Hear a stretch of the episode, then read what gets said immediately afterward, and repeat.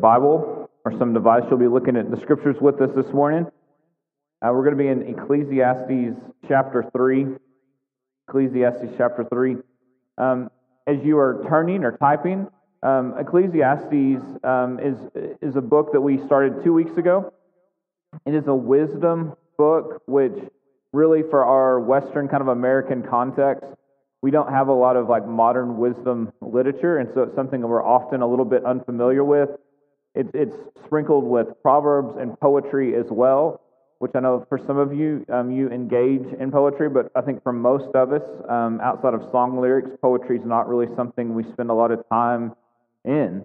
And, and so um, Ecclesiastes is a bit of a strange book in that it sometimes can feel hopeless um, but really, what is going on in Ecclesiastes is it's an observation of the world, right? Looking around, going, hey, if, if we were to walk through the world not really believing in God, what is it that we would observe and see?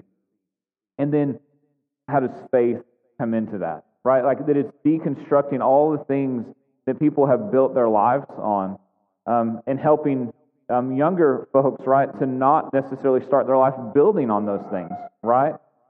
Um, it, it's it's looking at the exceptions, not the rule of of life, and and maybe a word that encompasses this is the word vanity um, that we will see sprinkled throughout. And just a reminder, as we as you hear that word vanity, what we're really talking about is like smoke or vapor, right? Like this idea that it's hard to grab onto the meaning and the significance of life. It's not saying that there is no meaning, but that it's hard to hold on to. It's hard to grasp.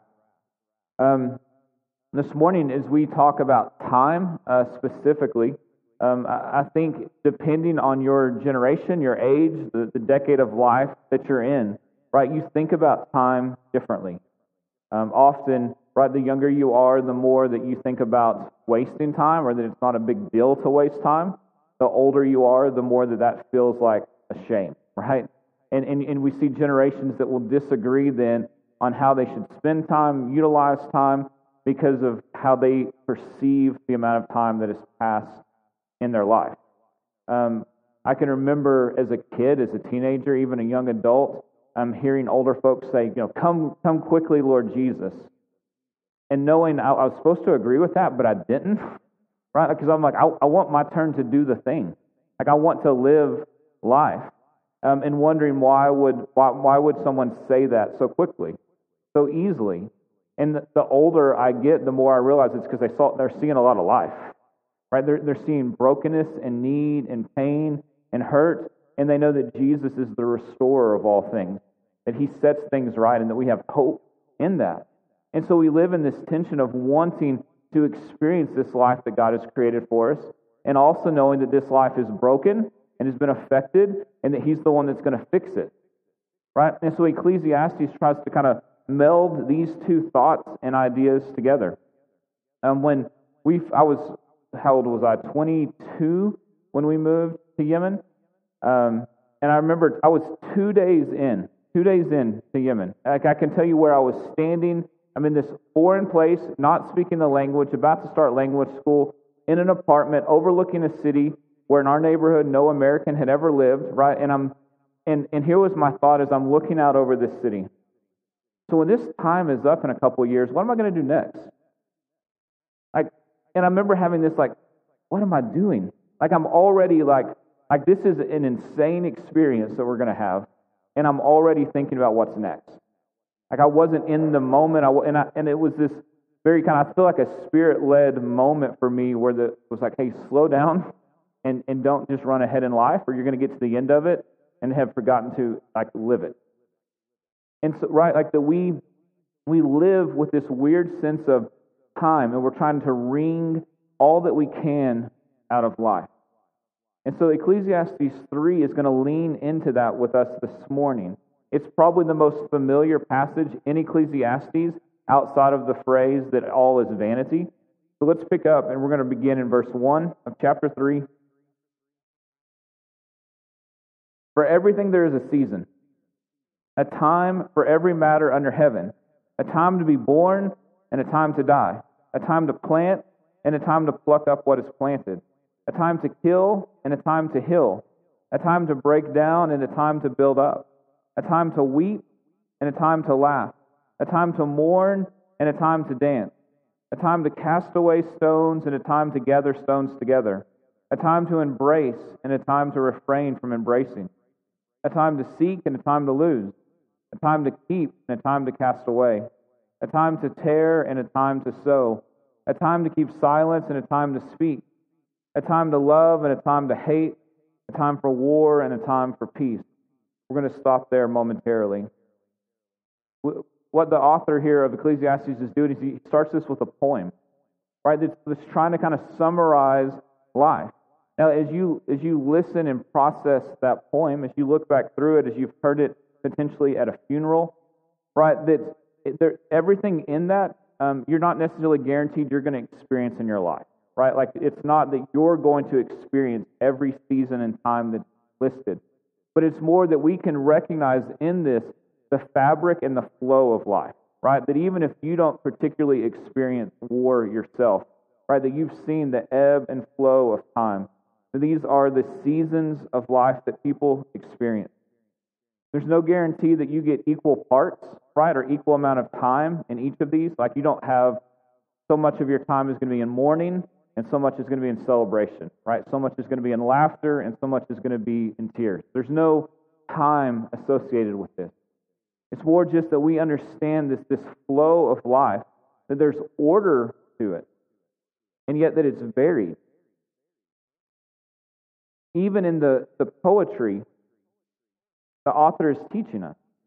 Right? If, if you notice the flow, we just we see the artistry of it. Because it begins with a time to be born and a time to die, a time to plant and a time to pluck up what is planted. It seems to kind of be starting with the positive and going to the one that would feel less. And then we see in verse 3, we go to all of a sudden a time to kill. Right? That even in, in the, the shifting of it's not necessarily a flow of positive to negative that he mixes and matches, that there's some haphazardness to this, which is intentional, right? To show us that, that life isn't always orderly, that there is a, a sense that we can kind of anticipate an art to life. And yet, Ecclesiastes is going to say we all know the exceptions. We've all seen them, even if you haven't experienced them, right? It, it's someone being sick at a, a remarkably young age right? It, it, it's these situations that just come in and break in. And so, even in the, the layout of the poetry, it's reminding us that there is a haphazardness to life, that it doesn't have this flow, even though we can kind of hold on to it that way. You go to verse 7 a time to tear and a time to sow, a time to keep silence and a time to speak, right? Like the question then is, is even a time to speak or a time to be quiet? Like, what, what's the better one? Right? Like there's some ambiguity to it. Like, which is the more positive? Is it when you're getting to talk or is it when you've learned to be quiet? So there's ambiguity to life. Like the Proverbs would say that you should answer a fool according to his folly. And also that because of the fool and his folly, you shouldn't. Right? Like this idea that wisdom is needed, that there are times where you should speak and address things that are going on, and there are other times where you should keep silent. That there's wisdom and some ambiguity to life that it's ordered, that it's varied, that we can see seasons coming, right? We can see them coming from, from a distance, right? And others come on us in a flash, in a moment, in an instant, right? For some, you've, you've had the opportunity to, to mourn the loss of someone over a long period due to sickness. And then others, you've lost someone in a moment, in an instant, and it was tragic right? And there's a difference in how we, we, we respond to those things, how we grieve those things, how we process them, right? Some can say, right, I, I know old age is coming for me and, and the infirmity that might come with that. And then others have an accident at a young age, and it brings about some of the effects of old age decades earlier than they would have ever anticipated or expected. Even even for some of us, we would walk through life going, hey, there will be a day where infirmity or sickness or death will be a part of my, my, the normal rhythms of my life. But right now, I'm young and I'm strong and I'm healthy, and I'm the master of my domain, right? Like, and, and, and those things will come for me later. I don't have to deal with them now.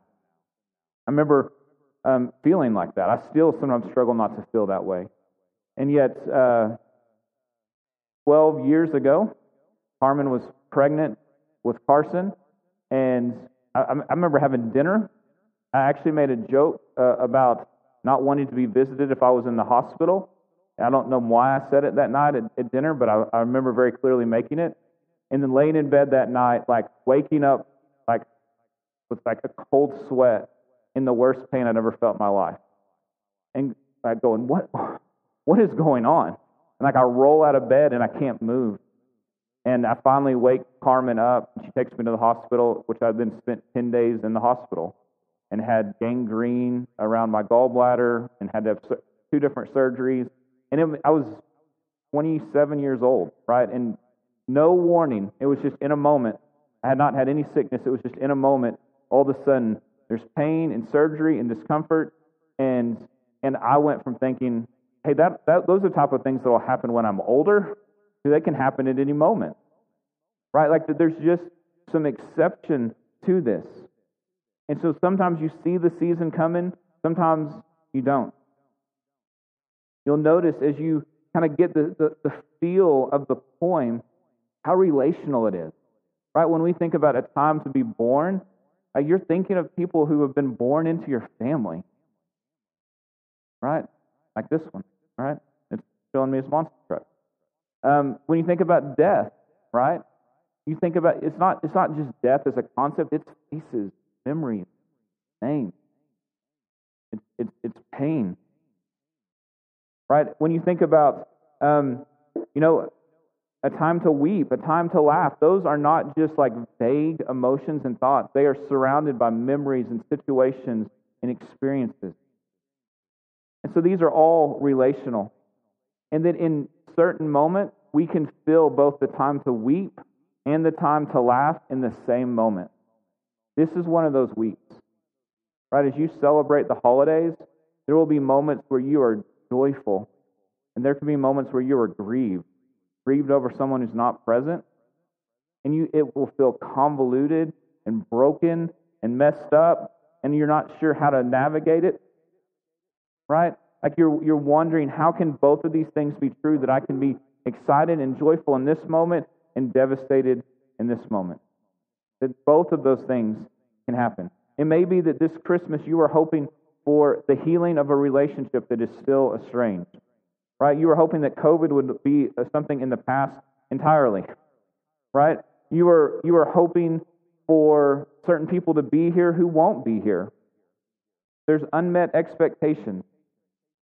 Right? That all of these things can be going on and you can still be excited and joyful. What, what is going on in this poem is it's forcing us to understand that there is a, a kind of a flow of life that is happening to us that we are not enacting upon it, it is enacting upon us. That we are the ones kind of being moved along by creation and by time. That we're not always going to be the healthy one, the strong one, the laughing one. That all of these seasons are going to play a role in our life. And so the poem is just trying to kind of get you to have this overview this overarching thought. And then we pick up in verse 9.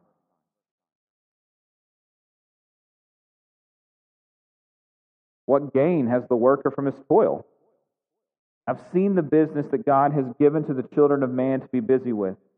He's made everything beautiful in its time. Also, he has put eternity into a man's heart, yet so that he cannot find what God has done from beginning to the end. I perceive that there is nothing better for them than to be joyful and to do good as long as they live. Also, that everyone should eat and drink and take pleasure in all his toil. This is God's gift to man. I perceive that whatever God does endures forever. Nothing can be added to it, nothing can be taken from it. God has done it so that people fear before him. That which is already has been, that which is to be already has been and God seeks what has been driven away. Moreover, I saw under the sun that in the place of justice, even there was wickedness. and in the place of righteousness, even there was wickedness. I said in my heart, God will judge the righteous and the wicked, for there is a time for every matter and for every work. I said in my heart with regard to the children of man, that God is testing them, that they may see what that they may see that they themselves are but beasts. For what happens to the children of man, and what happens to the beast is the same. As one dies, so dies the other. They all have the same breath and man has no advantage over the beast, for all is vanity. All go to one place, all are from the dust, and to dust all return. Who knows whether the spirit of man goes upward and the spirit of the beast goes down into the earth? So I saw that there is nothing better than that a man should rejoice in his work, for that is his lot. Who can bring him to see what will be after him? Again, just this dark tone to Ecclesiastes. He, he lays out this poem that is beautiful, that can be read at a funeral, whether you believe in God or not, right? It's just kind of this, this natural world. And then he responds with, and what do we gain? Right? Like just this, this rhetorical question that's expecting a negative response. And I think it's important for us to remember in chapter 3 and, and, and throughout most of Ecclesiastes, we have a couple of perspectives happening. That the author here is taking the, the role of an observer of the natural world. And so he's going to say some things here that are, are not necessarily truth, right? It's going to be what I have perceived and what I have observed. And without God, it's as true as we can understand. And with God, we have further understanding, right? And so there's kind of some competing thoughts and perspective as to what is going on here. Because we have to compare verse 9 what gain has the worker from his toil? With verse 11, he, meaning God, has made everything beautiful in its time, and he has put eternity into man's heart, yet so that he cannot find out what God has done from the beginning to the end. Here's what's happening, church. Ecclesiastes is teaching us this. Like if you were going to summarize Ecclesiastes, it's this is that either nothing matters, nothing matters, and all of it is vanity, all of it is smoke, and all of it is vapor, right? And you can eat, drink, and be merry because tomorrow you're going to die. Either that is true or everything matters.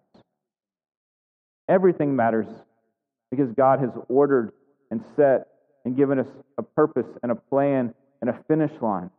Right? So, so what is really going on here is it's, it's a comparison and a contrast between these two ideas of does nothing matter? Because that's what it feels like and looks like often or does everything matter?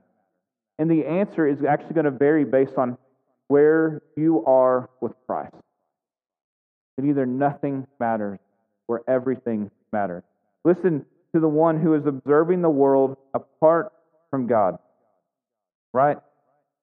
We see these people. We have been this, these people. We might continue to occasionally be this guy. Right? And it makes us cynical and make you kind of Eeyore-ish. Um, right? You can be depressed. Right? there's a reason why folks who would, would have this kind of natural observation, scientific view of the world only, right, with no faith intertwined, would look and say, hey, you're a fool, right? Like, you're going to do all these things, you're going to die, and you're going to be dust. Right? Like you, you can understand why this perception would be out there. And so we see him cry out in this. In verse 9, what is, what's the gain? Verse 10, I've seen the business that God has given to the children of man. He just wants them to be busy. Verse 16, moreover, I saw that under the sun, in the place of justice, even there was wickedness. He's, he's crying out, saying, even when we're supposed to have the right and the just, there's wickedness there. We can't trust anything. Nothing is being done according to the way that it should be. In the place of justice, wickedness. In the place of righteousness, wickedness. He's crying out, saying that nothing is as it should be. Then in verse 19, 22, he bemoans. He says, Listen, what happens to us and animals, it's the same. We die. And we don't even know what happens after that. And we assume that we go up and they go down, but we don't know because we can't see it. We can't know. So maybe it's all vanity. And we have and we're just we're no better than the animals. Right? You, you hear him just despair and depression. And for some of you, you're going, I remember that season of my life where I was I was asking questions like this. I was saying things like some of you have these people in your family. Some of them they're your coworkers, right? Some of them are, are folks around you that are going, I don't understand why we would do anything of value in this life. Right? And there's just this kind of like nihilistic thought. Man and beast. Is there any eternity? Who knows? But he's laying in there truths about who God is. Look at verse 11. He's made everything beautiful in its time. He's put eternity into man's heart. Right? This longing that we have. There's a reason that when you go to a funeral, whether it is for a believer or an unbeliever, there is the sense of brokenness that something is wrong and it shouldn't be this way. That in the most joyful Christian of funerals, there's still a sense of this isn't right. And then when there is no faith, no hope, no God in a funeral, right, we felt the, just the weight and the hardness and the difficulty of that. Right? Why? Because in verse 11, God has put within us eternity. Like that we have this longing for more. We have this desire to be back in Eden, right? where things were harmonious and we were with God, whether we can put language to it or understanding to it or not, we long for death not to be our enemy. He says he's done this, he's put it into us. But we're not going to be able to find out what God has done from the beginning to the end. So we have this longing and we have this lack. We can long for it and we will not get satisfaction. We will not get all the answers that we want. And yet he is reminding us that God has done it. He is our creator, and there is purpose in it. Verse 13, he, he reminds us that in, if you gain pleasure from eating and drinking and work, those type of things, it's a gift from God. Right? You know folks who no matter what they eat or what they drink or what work they have, they're never satisfied, they're never happy. And others who in the most simplest of terms, right, in the most simplest of meals, in the most simplest, the, the most simple work can find absolute joy. He's saying, like, God is the giver of our pleasure and our joy and our satisfaction. It is God's gift to man, which means that we have to receive it. Verse 14 and 15, we see just this mighty strength in God. I perceive that whatever God does, it endures forever. It is lasting. When He's already contrasted the fact that what we do doesn't last, it gets handed on to a fool, right? Like, and we, we mourn that. So he says we can't add to it, we can't take away from it. God's done it. Why? So that people will fear before him. This idea is that we would see him rightly. We would see that we're not him, that there's a difference in God and in humanity. And so, what we cannot control, he can control. What he does, it lasts. What we do doesn't last. He's showing us this big contrast and difference that we aren't in control. And then he lets us know that even though he has observed that people would be miserable, going, we don't even know if there's an end, right? We don't even know if there's anything afterwards. He believes that there is. Look at verse 17. So I said in my heart, God will judge the righteous and the wicked, for there is a time for every matter and for every work. He's saying, we know that there's an end to this, that there's, there's a finish line, and there is a judgment that will occur that we will stand before God. And it's why he's telling us we have to live in light of the fact that death is coming for us and that after death we stand before the Lord, right? That we are, we are in judgment before him, which should bring potentially some fear, right? And would bring some questions, but it can also bring hope and purpose. And we're going to come back to this. Verse 11 doesn't just tell us that God is creator, it reminds us that we're not. Right? Verse 13, that he is the giver of pleasure and enjoyment, reminds us that we're the receiver of it. Verse 14, that we should fear God, reminds us that, of our perspective, that we need to rightly perceive him, that we should be humble, and reminder of our place in the world in verse 19, even as he says it in the most kind of negative way possible, is a reminder that we're going to die. right? Like that we're going to die. But how do we know that we are in a better position than the beast? We go to Genesis, right? That God breathed his breath into us, right? Where he molded and shaped and made the animals, he breathed into humanity. And that we are created in the image of God. We are different than the beast, right? Because we've been made in the image of God with a longing in our heart for eternity, to see and to know and to be with him.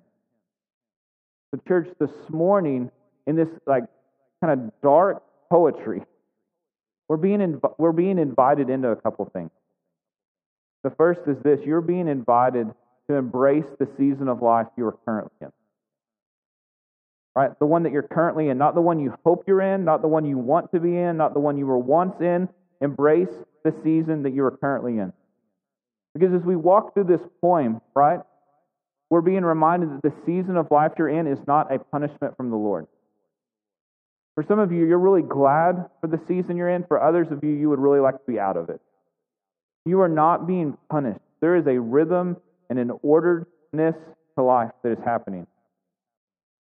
And like a farmer who has to submit to the season, he doesn't get to just choose. I, I choose to plant today. Well, it's 28 degrees, farmer. Well, I choose to plant. Right? Like, you're not, you, you can choose to do that. You can choose to not embrace the seasons of life, and you'll be a fool, and you'll look like a fool. We're being asked to trust and to submit. Right? The farmer can only do what is being called and has been woven into nature to do in the season that we are currently in. And so you're all in a season of life, and you're being asked to submit to it and to embrace it. Why? Because something beautiful is being knit out of it, whether you can see it or not. Verse 11 He has made everything beautiful in its time. Have you ever taken the time to look back over a previous period of your life? And what was unclear then, you can now begin to see the thread that's connected all together. A relationship that seemed happenstance in the moment has now become a lifelong connection right? A job loss that you thought was going to devastate you has led to a different job that has fulfilled, right? Um, a move that you didn't anticipate, right? Like all these things that you, in the moment, you're, you could be knocked off course and bewildered by, and yet as you look back, you can begin to see the thread being tied together that is being knit together. Photos often have, bring clarity to us in this regard, right? When you look back and you find photos that are 10, 12, 15, 20 or more years old, right, that you haven't looked at in a while, and you just begin to reminded of all the faithfulness of God and how He has brought you to the place that you're at. And then it wasn't always, right, with, with laughter. Sometimes it was with it was with weeping. But there's a thread to it. Would you also be encouraged this morning as you're being asked to embrace the season of life that you're in? Is that that season's not going to last? The season that you're currently in will end. And so if your season right now is grieving, you will laugh again. You will. If your current season is as joyous and as glorious as you've ever imagined one could be, grief is coming. Right? Like the season you're in, and I know it sounds morbid and it sounds difficult, but it will end. For those of you who have young kids and you remember a season where you could be spontaneous and do whatever you wanted, right? Spontaneity can come back again, right? Quiet homes can have noise again. Noisy homes can have quiet again. Um, a couple years ago, we were out to eat at Verona's on a for Valentine's. It was not a romantic date, right? It was there were five of us at the table, um, and you know, two of them are pretty little, and so it was just chaos, right? And we're Carmen's kind of looking at me like, why did we choose to do this? Like, this does not feel very Valentine's-y. And and yet it, there was also a joy in it. And there was a, a couple sitting at the table next to us, and she just leaned over and goes, "Enjoy this moment." Right?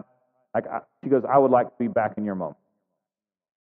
And and it's this reminder that if we're not careful, just like in Yemen, where I'm thinking about two years ahead of time, instead of being in the season I was in, that we can spend our entire life wishing to be in a different rather than embracing the fact that we don't get to pick our seasons to begin with. We enjoy it for what it is, even when it's painful, and we trust that God is building something beautiful out of it, even if it's a season we desperately want to be over. Then there is purpose, that God is faithful and we can trust Him, even if we can't see what He's doing yet. So we're being asked and being invited to embrace it. Why? Like, why, why would we say that? Church, because God is with us. Like, we celebrate this season because God entered into the fray of this world. Right? He didn't just say on high, hey, one day you're going to get to the finish line and it's all going to be okay. He was born into a family. Right? He suffered pain, mocking, and humiliation, and death. He was betrayed. He had tears over the loss of a friend. He worked as a carpenter. Like, like the Son of God left heaven to toil. Right? Like, if you want to call something vanity, that's vanity, right? Like that he could just speak and it's there, and yet he works as a carpenter. Right? Like he, he is bringing purpose and meaning to everything that he does. Like this morning, you can embrace the season you're in because you're not in it alone. God, Emmanuel, God with us, is with you. He understands. And, church, the second part of this is that then we are called to image Him by entering into other people's seasons as well. And we have to be re- really careful that we don't, can't make this a verb, you can't Chick fil A a season of life for somebody. Because some seasons of life are really, really hard. And if it's always, well, I'm great and glorious and it's a blessing with a smile on my face, it's my pleasure to serve you, right? That's not real life. And people who are in the world right now who are cynics and depressed and who are hurting who are going through real things, real war, real turmoil, real weeping, real mourning, real destruction, don't need glib answers. They need Emmanuel. God with them, who entered into the fray and took pain and suffering and betrayal and hurt and death to restore us to the Father. And his image bearers of Him, we can begin to enter into the fray, sit in people's pain, and weep with them, and not hurry them up, not tap on our watch, and not be glib, but to grieve, to hurt, to understand. Right? That's why Paul will write in 2 Corinthians 1 that, that we comfort people with the comfort that we've received when we needed comfort and grace. Right? That some of what the beauty that he's doing in your life is that you're going to be able to minister to someone because you survived the season you're in. And He's going to knit something beautiful together in your life and in their life because you trusted that God was faithful in the midst of it.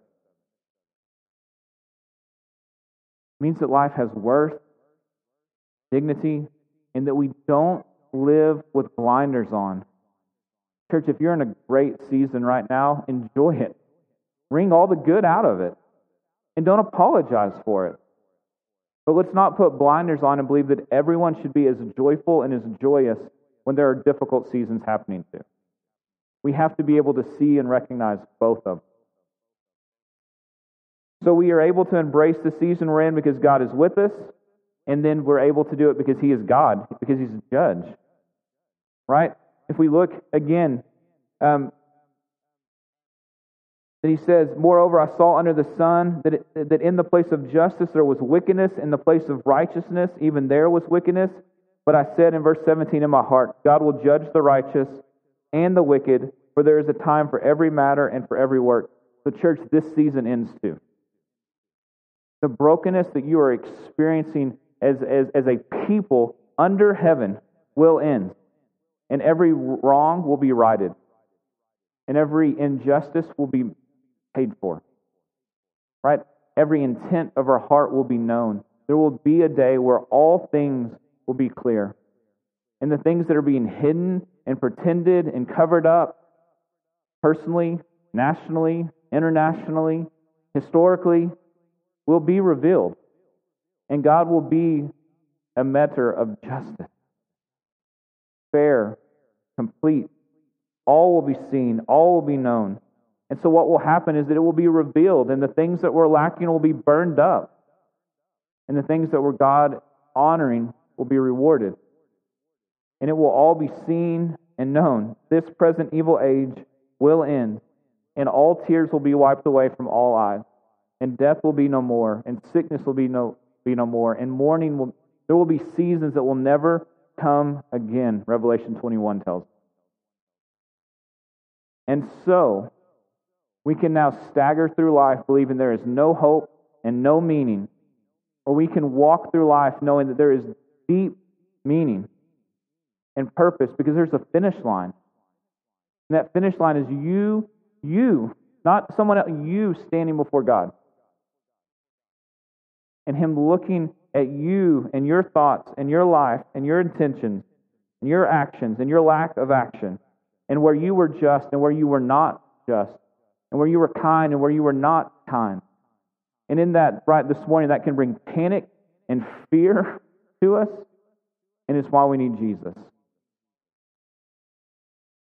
Because Jesus has come and lived the life we were meant to live, has completely obeyed, fulfilled the law, has met us in our brokenness, and has restored us to the Father, has paid for our sin, right? It's not that our sin doesn't get paid for, that, that as a Christian there's no justice, right? There is. Jesus died for it. And so we will either stand before God someday covered in the blood of Christ, having our sins paid for and being right with the Father restored. And you will hear, Well done, good and faithful servant, as a mother, as a father, as a husband, as a wife, as an employee, as a follower of Jesus, right? Like in all the different arenas of your life. Well done, good and faithful servant. You imaged me, and Jesus has paid for your sin and restored you to right relationship as a son or daughter of the King. Or you will stand before God apart from Jesus, and justice will be poured out upon you, and you will be separated from Him for all time. Right? And so it means that life is not meaningless, it has purpose, it has weight, it has significance, and we have gospel hope. And, and we can recognize that folks around us without gospel hope will see the vanity of life.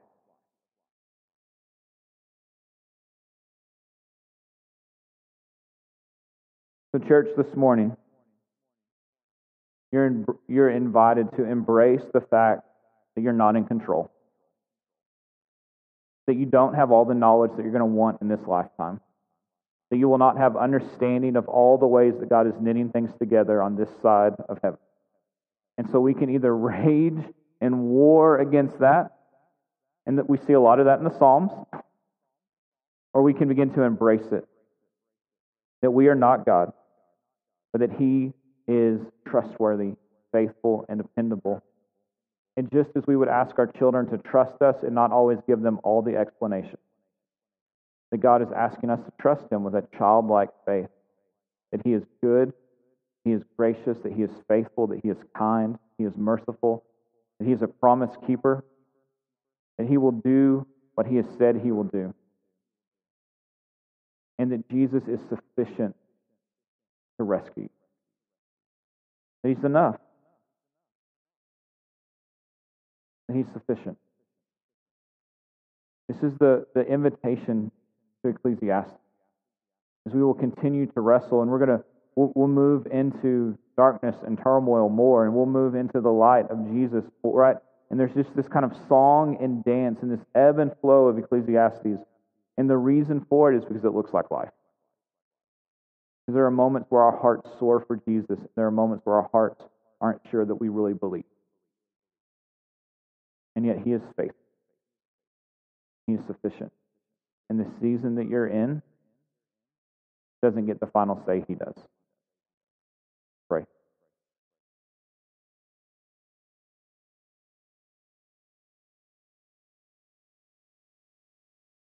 Father, thank you that that you don't ask us to whitewash the world. God, that you don't ask us um, to pretend like difficult things aren't present or that there aren't real questions or real struggles. God, we, we confess we desperately need you. Father, if life is going to have any significance, any weight, any purpose, any meaning, it is going to be through the lens of the gospel and the hope and the good news that we have in Jesus. So, Father, this morning we pray for those who are in heart wrenching seasons of life right now. Father, would they feel loved, seen, and known, and heard, and not rushed? God, would we be willing to get into the, the grime of life with people? Father, for those who are having joyous seasons, would they not apologize for them?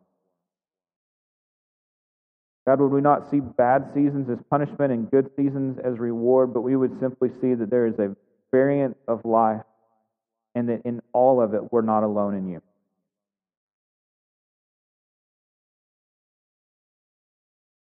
God, sink these truths deep in us. Lift our chins to see you.